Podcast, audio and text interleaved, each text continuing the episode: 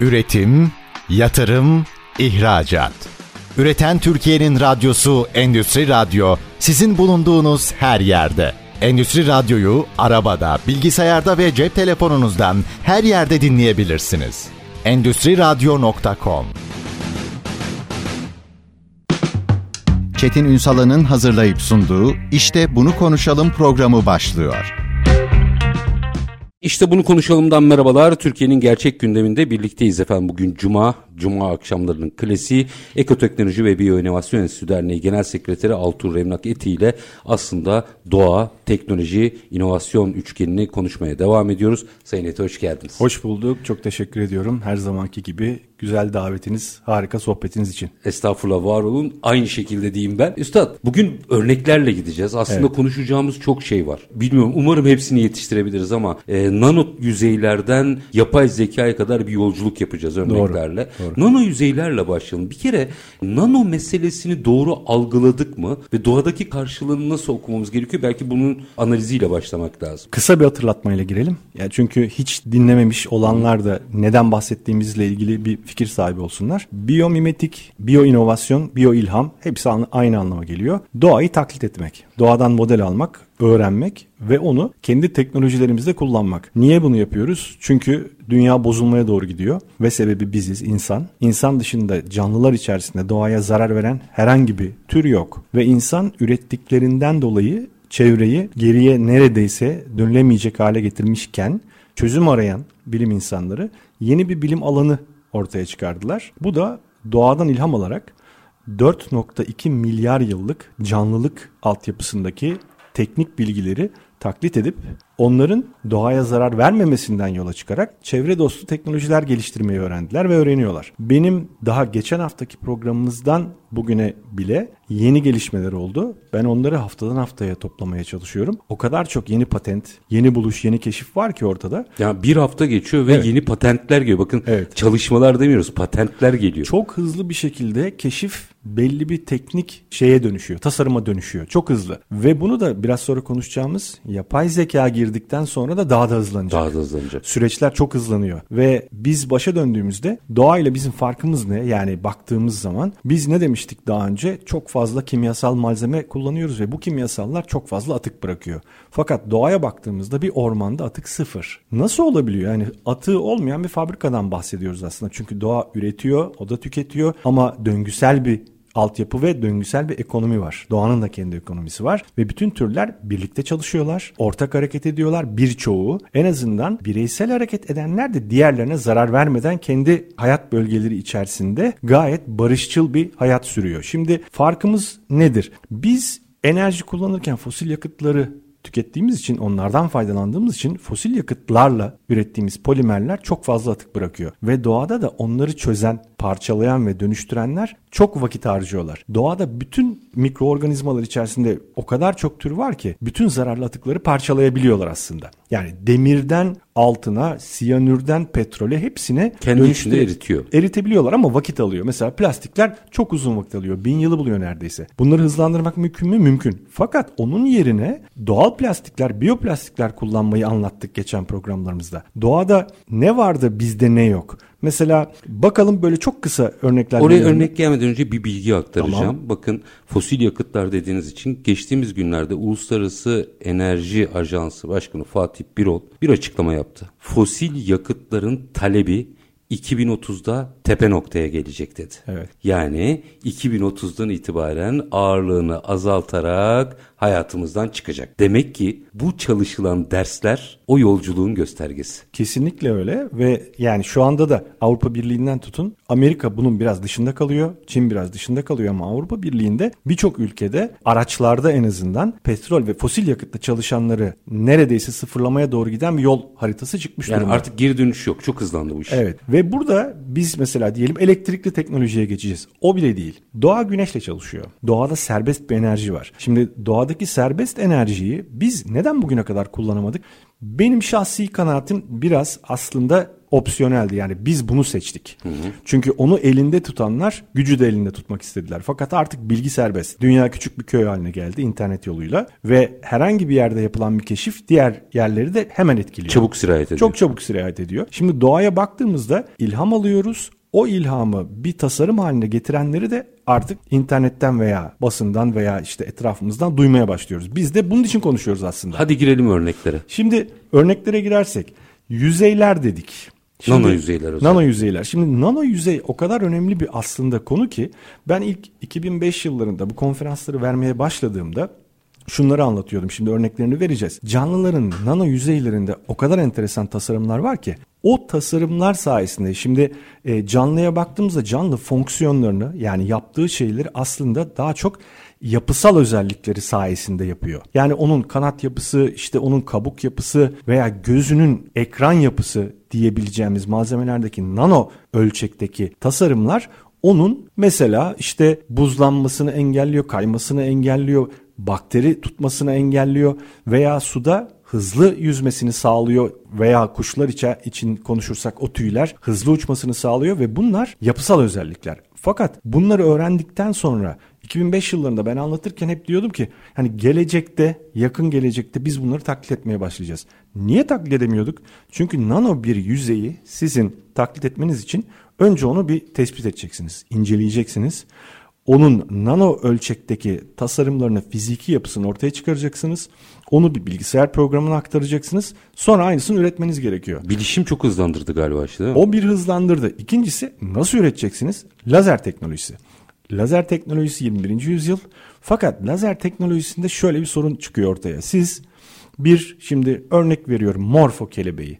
Morfo kelebeğinin nano seviyede kanatların içerisinde çok özel böyle girintiler çıkıntılar var. Matematiksel harikalar bunlar. Ve o girintiler çıkıntılar çok farklı teknolojilere ilham kaynağı olacak buluşlara kapı açtı. Örneğin o bize bir renk yansıtıyor. O renk bizim gördüğümüz kadarıyla mavi. Hmm. İşte morfo kelebeği böyle çok güzel maviden metaliye kayan renklere sahip. Fakat yakından bakın, daha da yakından bakın. Tabii biz burada video veya resim gösteremediğimiz için insanlar artık internetten girip bakacaklar ona. Daha da içeri girdiğimizde artık orada bir renk yok. Böyle gri bir tek ton şeffaf gibi karşımıza çıkıyor. Hmm.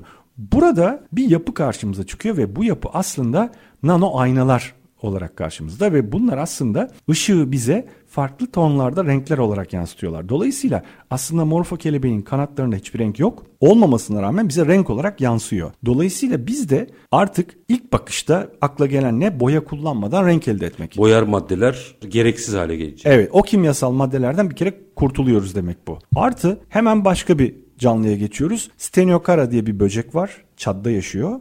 Bu çaddaki canlı sırtındaki küçük tepecikler sayesinde havadaki sisi ve buharı yakalıyor ve onu sırtında yuvarlayarak içme suyu üretiyor. Şimdi bazı yüzeyler var şeyde lotus dediğimiz nilüfer çiçeğinde olduğu gibi onlar suyu itiyor. Hı hı. Şimdi suyu iten de var, suyu çeken de var. O suyu iterken stenokara böceği de suyu çekiyor.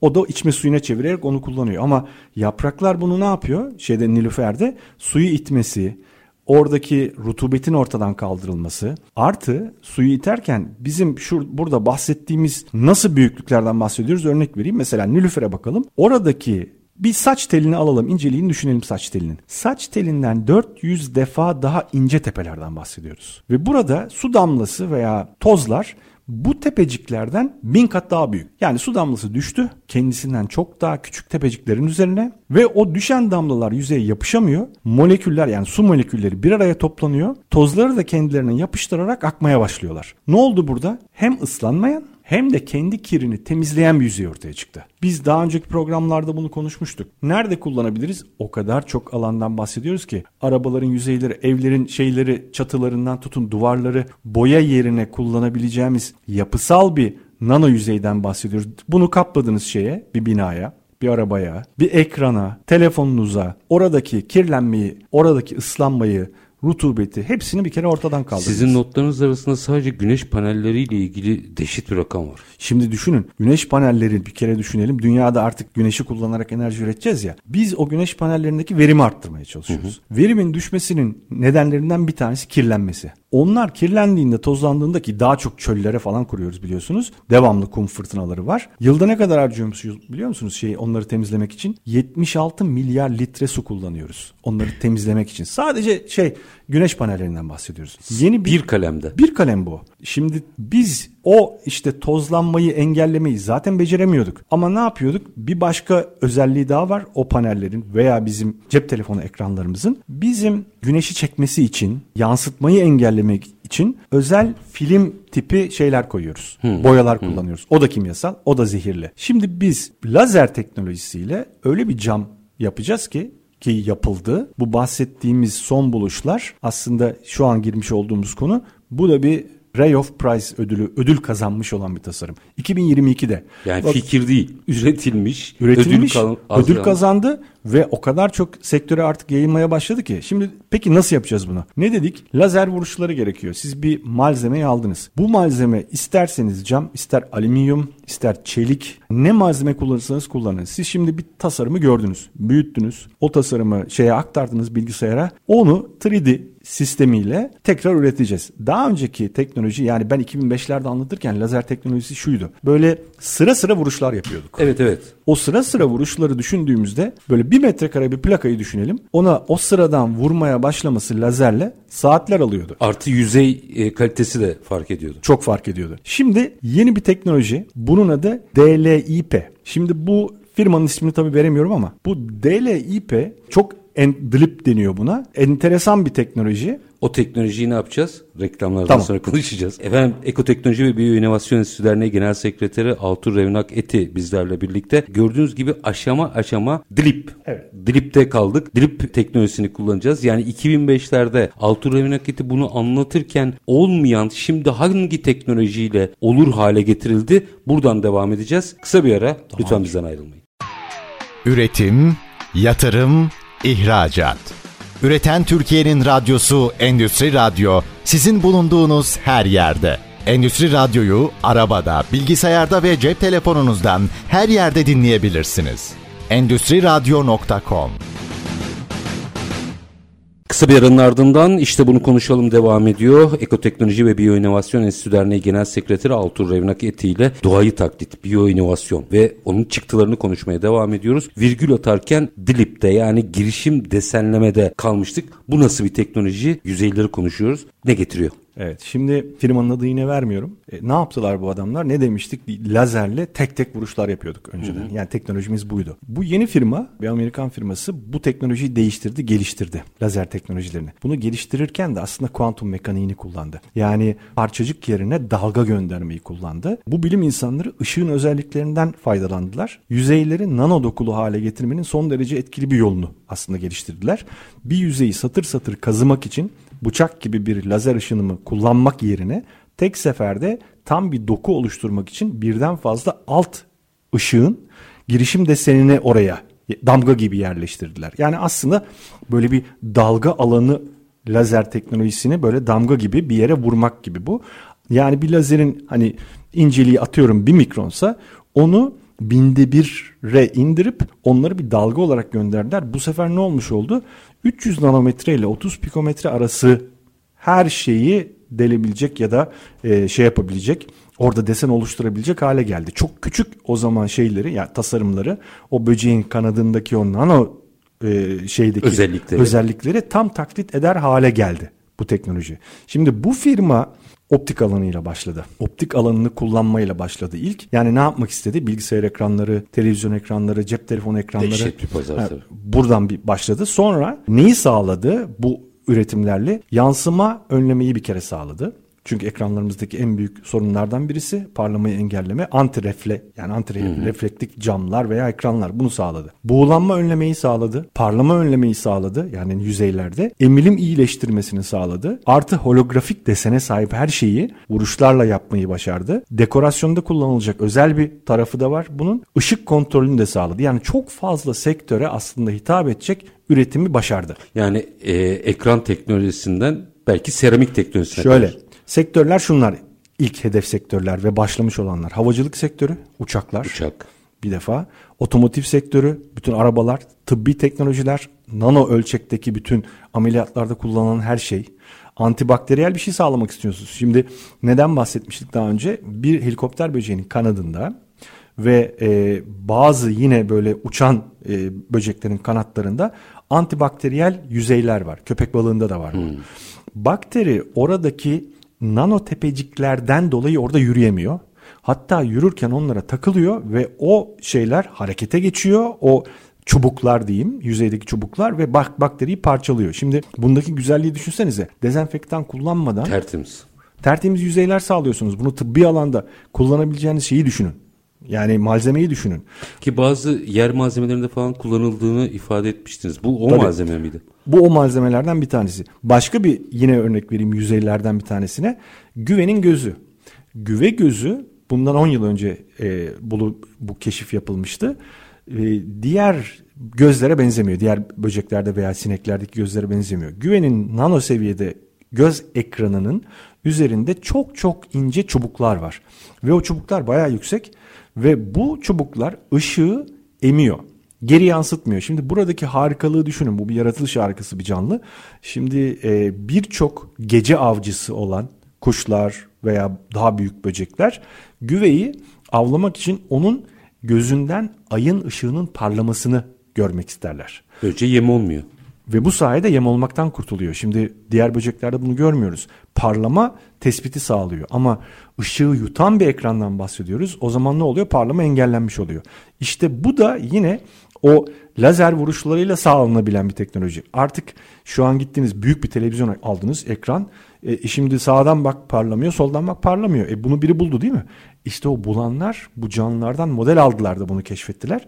Şimdi bunu artık üretebiliyoruz. Bu çok önemli bir köşe dönüşü oldu. Ve çok kısa sürelerden bahsediyoruz aslında. Çok kısa sürede tespit ediliyor, inceleniyor, geliştiriliyor, patentleniyor, ürün haline geliyor ve bütün dünyaya satılıyor. İşte düşünsenize ben 2005'ler, 2007'lerde bunları anlatırken daha üretemiyordu. Hı hı. Bizim yapımı teknolojisi. Biz o zaman hamle yapsak mesela. Evet bakın 2022 oldu ödül kazandı bu tasarım. Şimdi birçok sektör başladı bile kullanmaya bunu. Ve bunu daha da geliştireceğimizi düşünün. Çünkü aslında daha da küçük bir alana girelim. Canlının içine girelim. Hücre seviyesine inelim. Hücre seviyesinde de biz orada birçok mikroorganizma, bakterilerin yapıları, onların bazı özellikleri daha hala üretilme imkanı olmayan şeyler, teknolojiler. Bunu tıp alanında kullanacağız mesela düşünün. İnsan vücudu içerisinde çalışacak küçük robotlardan bahsediyoruz. Sadece insan vücudu içerisinde değil. O robotları dışarıda da biz kullanmak istiyoruz. Ne yapıyor o robotlar? Bakın 2 milyar tane tespit edilmiş protein var. Bu 2 milyondu. Bundan işte 20 yıl önce tespit edilmiş olan. Biz ama DNA'nın altyapısını daha bilmiyorduk 2012'lere kadar. Biz şu an DNA'nın proteinleri nasıl bir program çözerek orada kopyalama yaparak 3D üreticiyle ribozomdan bahsediyoruz. O robotları nasıl ürettiğini artık görüyoruz. O robotların işlevlerini bilmiyorduk. Vücutta 2 milyon tane robottan bahsediyoruz. Pardon 2 milyar tane robottan bahsediyoruz ve her robotun bir fonksiyonu var.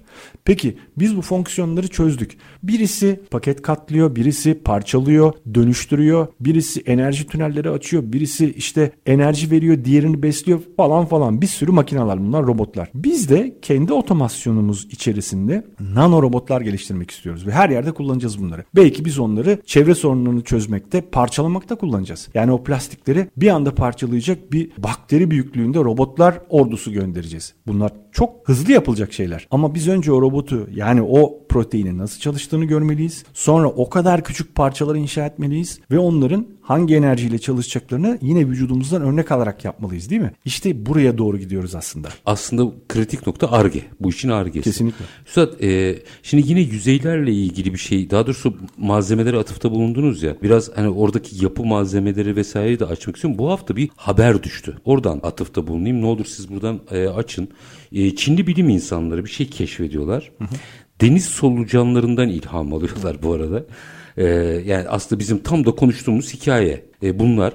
İnşaat sektöründe enerji tasarrufu ve emisyon azaltımı potansiyeli sunan yeni bir düşük karbonlu yapı malzemesi geliştiriyorlar. Deniz solucanlarından ilham alarak. Konuştuğumuzun en somut örneklerinden biri. Buradan Bunu birazcık değerlendirmenizi rica edeceğim. Buradan işin yapı malzemeleri tarafında nereye gidiyoruz onu da açalım. Şimdi yapı malzemelerinde model alınmış, ilham alınmış çok fazla canlı olmaya başladı. Yani bunların en başında mantarlar geliyor. Mantarlar bize çok ciddi anlamda ilham kaynağı oldu. Biz işte mycelium mantarı dediğimiz aslında biz yukarıda gördüğümüz mantarın meyve kısmı ama altta mantarın ağları var. Dünyanın en büyük canlıları bunlar. Yani 3000 kilometrelik bir ormanı tamamen alttan Kuşatabiliyor. kuşatmış ve haberleşmeyi sağlıyor, paylaşımı sağlıyor. Bir düzen kurmuş alt tarafta ve o paylaşımın dışında çok çok büyük bir görevi daha var. Dönüşümü sağlıyor. Birazdan ondan da bahsedeceğim. Yine ödüllü keşiflerden bir tanesi. Bunlar hep 2020'den sonraki ödül almış tasarımlar. Çıktılar yeni geliyor Çıktılar yani. yeni. O solucanlar da aynı şekilde aslında hem mikroorganizmalarda hem toprak altında yaşayan birçok canlıda hem dönüşüm hem de malzeme örnekleri var. Kimisi o şeyleri, kimyasalları ama doğa dostu kimyasalları haberleşmekte kullanıyorlar. Kimisi yapışkanlı yapışkan üretmekte kullanıyor. Çünkü o yapışkanla bir şeyi birleştiriyor. Kimisi işte e, örümceklerde geçen hafta anlatmıştık. Çok farklı fonksiyonlarda kullandığı ağları var. Sağlamlığını, esnekliğini ona göre ayarlıyor. E, solucanlar da yine bunlar gibi. Ben solucanın e, ilham kaynağı olduğu ürünü daha bilmiyordum. Onu aslında sizin gibi çok yeni öğrendim. Ve bunun gibi aslında her gün yapı malzemesinde kullanılacak birçok şey ortaya çıkıyor ama mantarlar devamlı bunun başını çekiyorlar. Çünkü mesela bir örümceği, bir çiftliğini kurup da ona bir şey ürettirmek zor. Örümceğin kendi tavrından dolayı. Çünkü onlar sürüler halinde yaşamıyorlar. Ama solucanlar bunu yapabiliyor. Solucanları bir yerde toplayıp çok hızlı bir şekilde ona bir şey yaptırtıp ona zarar da vermeden Tabii tabii. O, o şart zaten. Evet ona zarar da vermeden ondan bir şey elde edebiliyorsunuz. Ama burada en hızlı üretim yine mantarlarda. Çünkü çok hızlı ürüyorlar, çok hızlı şeyi kuruyorlar, altyapıyı kuruyorlar ve o kendi şey uzuvlarıyla, uzantılarıyla sizin e, parçalanmasını istediğiniz şeyi parçalıyorlar. Sonra onları birleştiriyorlar ve onları böyle kütlevi bir malzemeye çeviriyorlar. İşte geçen programlarda onları anlatmıştık hep biyoplastikler dediğimiz aslında plastik olmayan e, birçok ambalajdan tutun köprü malzemelerine kadar çok farklı e, sağlamlıkta, esneklikte malzemelerde hep mantar altyapısını kullanmayı Hatta kendini düşündük. yenileyebilenlerden bile bahsetmiştiniz. Evet. Burada mantarın önemi, önemi şurada. Her hava şartında ve her toprak şartında yaşayan farklı mantarlar var. Ve o mantarlar farklı mikroorganizmalarla anlaşarak bunu sağlıyorlar. Ve o mikroorganizmalar dünyanın her yerinde var. Dolayısıyla pratik olarak bunları altyapısını kurmak kolay. Yani bizim bugün lokal bir yerde bunun çiftliğini kurup veya bunun bir üretim tesisini kurup ondan bir ambalaj ya da farklı bir malzeme üretmemiz sandalye mi üretmek istiyoruz? Çok kısa bir süre içerisinde bahsettiğimiz şey bir hafta, iki hafta, üç haftalık kısa süreler. Hani böyle yatırım yapayım, uzun vadede şunu üreteyim, argesine çok işte zaman ayırayım lik bir durum değil bu. Yani zaten argesi hazırda var. Siz onu alıp çok hızlı bir şekilde ne üreteceğinize bağlı olarak onun kalıplarını oluşturarak malzemeyi üretecek hale geliyorsunuz. İster kaplama malzemesi olsun, ister izolasyon malzemesi olsun. Yine Çinliler izolasyon malzemelerinde mantar bazlı üretimlere girdiler. Çünkü neden izolasyonda kullanmak istediler? Su geçirmiyor, rutubet geçirmiyor. Yanma şeyi de sınırı da ahşabın çok çok çok üzerinde. Mukavim yani. Mukavim yani. Dolayısıyla yani mantar aslında bir süper organizma. Bizim faydalanacağımız. Hemen mantar lafı gelmişken kentsel dönüşüm ödülü alan bir tasarımdan bahsetmek istiyorum. Ee, kentsel dönüşümde bizim şöyle bir problemimiz var. Sadece Amerika'da yılda 660 milyon ton inşaat yıkım enkazı ortaya çıkıyor. Yani bu ne demek biliyor musunuz? Ya toplanan tüm belediye katı atıklarının 3 katı yıkımdan ortaya çıkıyor. Şimdi bu deprem olmayan yerlerde Rutinde. rutinde. Ama deprem olan yerler ve şehir kent dönüşümü gerektiren yerleri düşünelim. Biz devamlı yıkım yapıyoruz. Yani kendi şehirlerimizi düşünelim ve onları da biz hepsini kullanamıyoruz. Kullanmaya kalksak ne yapacağız? Onu tekrar parçalayacağız. Dönüşümden geçireceğiz ve çok yüksek enerji harcayacağız. Yine bir karbon açığa çıkacak. Şimdi burada bir firma yani ismini yine veremiyorum. Mantardan yine yola çıktı. Ormanlardaki ömrünün sonuna gelmiş ağaçlar. Orman sistem şöyle işliyor. Aynı şehirlerimizde olduğu gibi. Ağaçta bir bina. Hatta bir şehir. Ağaç yaşlandığında düşüyor, yıkılıyor. Orada bir yıkım var ortada. Şimdi bunu faydalı atağa dönüştürenler mantarlar. Burada şunu yapıyorlar. Mantarlar biyokimyasal yeteneklerinden faydalanıyorlar. Oradaki mikroorganizmalarla beraber onu parçalıyorlar ve onu faydalı bir şeye çeviriyorlar besine, gıdaya çeviriyorlar. Yani sıfırlıyorlar atığını ve onu herkesin faydalanabileceği bir hale getiriyorlar. Şimdi İnşaat kalıntılarını, asfaltı ve diğer maddeleri en iyi şekilde parçalayıp detoksifiye yani zehirsiz hale getirebilecek enzimler var. Durun. O enzimler nasıl çalışıyor? Tamam. Bir ara aranın ardından bu çok hayati bir şey yalnız. Tabii. Dünyada bütün ezberleri bozacak bir Evet. hadiseden bahsediyorsunuz Kesinlikle. ve e, bu arada şey değil, proje değil, ödül almış Tabii, bir ödül almış. e, endüstriyel iş. Hemen soracağım ama minik bir ara aranın ardından Ekoteknoloji ve Biyoinovasyon Enstitüsü Derneği Genel Sekreteri Altur Revnaketi'den bunun detaylarını alacağız. Lütfen bizden ayrılmayın. Üretim, yatırım, ihracat. Üreten Türkiye'nin radyosu Endüstri Radyo sizin bulunduğunuz her yerde. Endüstri Radyo'yu arabada, bilgisayarda ve cep telefonunuzdan her yerde dinleyebilirsiniz. Endüstri Radyo.com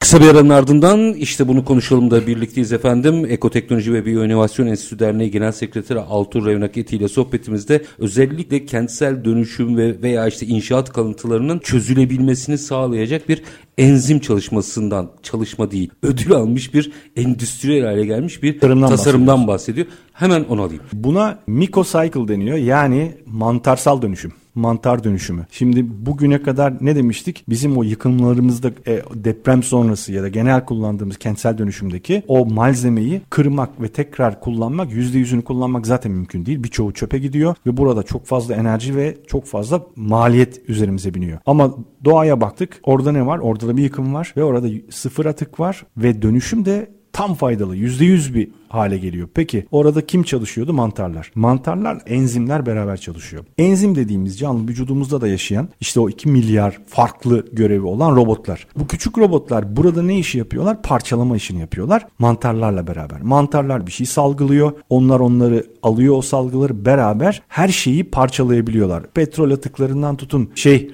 çimento, beton, ondan sonra demir her şeyi kırıp parçalayabiliyorlar. Burada kullanılacak olan mantarlar ve enzimler işte bu ödül alan tasarım ne yaptı? Bütün o zararlı atıkları tamamen parçalayabilecek bir robotlar ordusunu biyodünyadan buldu kendine ve onu kullanmaya başladı. Yani artık sıfırlayabileceğimiz bir yıkım düzeneği oluştu doğadan model alınarak. Ve bu bir proje değil Yo yapıldı. tasarım ödül aldı. endüstriyel hale gelmiş Endüstriyel uygulamaya geldi. geçmiş. Evet. Yani nasıl ki biz bugün sularımızı temizlemekte birçok enzimler ya da bakteriler, mikroorganizmalar kullanıyoruz. İşte onu farklı alanlara yaymaya başladık artık. Ne dedim biraz önce? Burada da biz şu an enzimlerin kendilerini kullanıyoruz. Ama aynı enzimler gibi belki biraz daha büyük boyutta robotlarımız da olacak gelecekte. Robotik teknoloji açısından da aslında bir vizyon veriyorsunuz Tabii, burada. Tabii. Yani çok küçük robotları biz o kadar küçüğünü daha yapamadık. Ne yapmıştık? Biraz evvel yüzeyleri lazer vuruşlarıyla işte benzetebilmeyi başardık demiştik.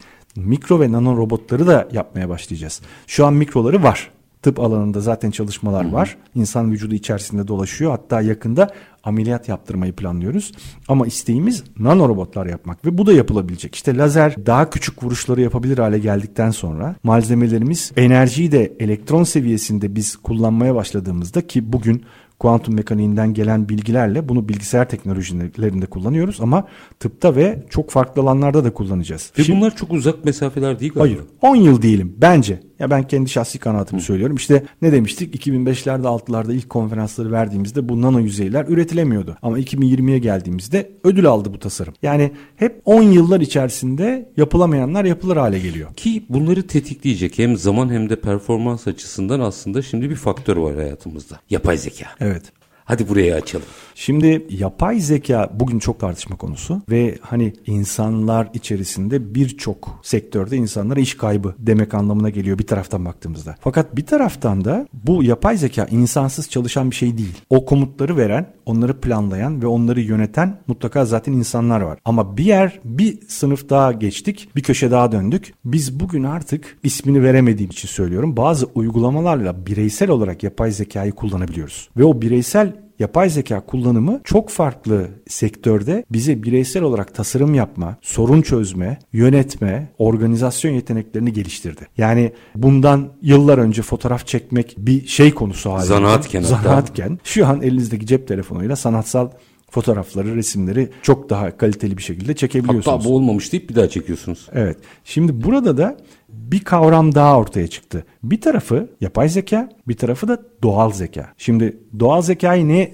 dayanarak söylüyorum? Natural intelligence deniyor buna. Doğadaki o işte yaratılış harikası aklı ve zekayı da bir programa bağlamayı başardı insanlar. Ve bunu yapay zeka ile artık birleştirebilecek hale geliyoruz. Buna üretken yapay zeka deniyor. Ne olacak o zaman? Rejeneratif yapay zeka haline geliyor. Şimdi ne kısa bir bilgi vereyim ne olduğuna dair. Makine öğrenimi diye bildiğimiz aslında genellikle istemlere yanıt olarak metin, resim veya başka ortamlarda oluşturulabilen istatistiksel bir model bu. Model bu modeller girdi eğitim verilerinin kalıplarını ve yapısını öğreniyor. Ardından benzer özelliklere sahip yeni veriler üretiyorlar. Şimdi yakın zamana kadar yapay zeka istatistikçilerinin ve mühendislerinin alanında yaşıyordu. Fakat artık uygulamalar sayesinde yani ismini vermiyorum ama herkes biliyor artık. Kişisel uygulamalar. Ya o artık marka diye ChatGPT'den evet, bahsediyorsun. ChatGPT ve benzeri, Benzeri. birkaç tane daha var. Beş tane var onlar gibi. Herkesin erişebildiği araçlar haline geldi bunlar. Şimdi teknolojik,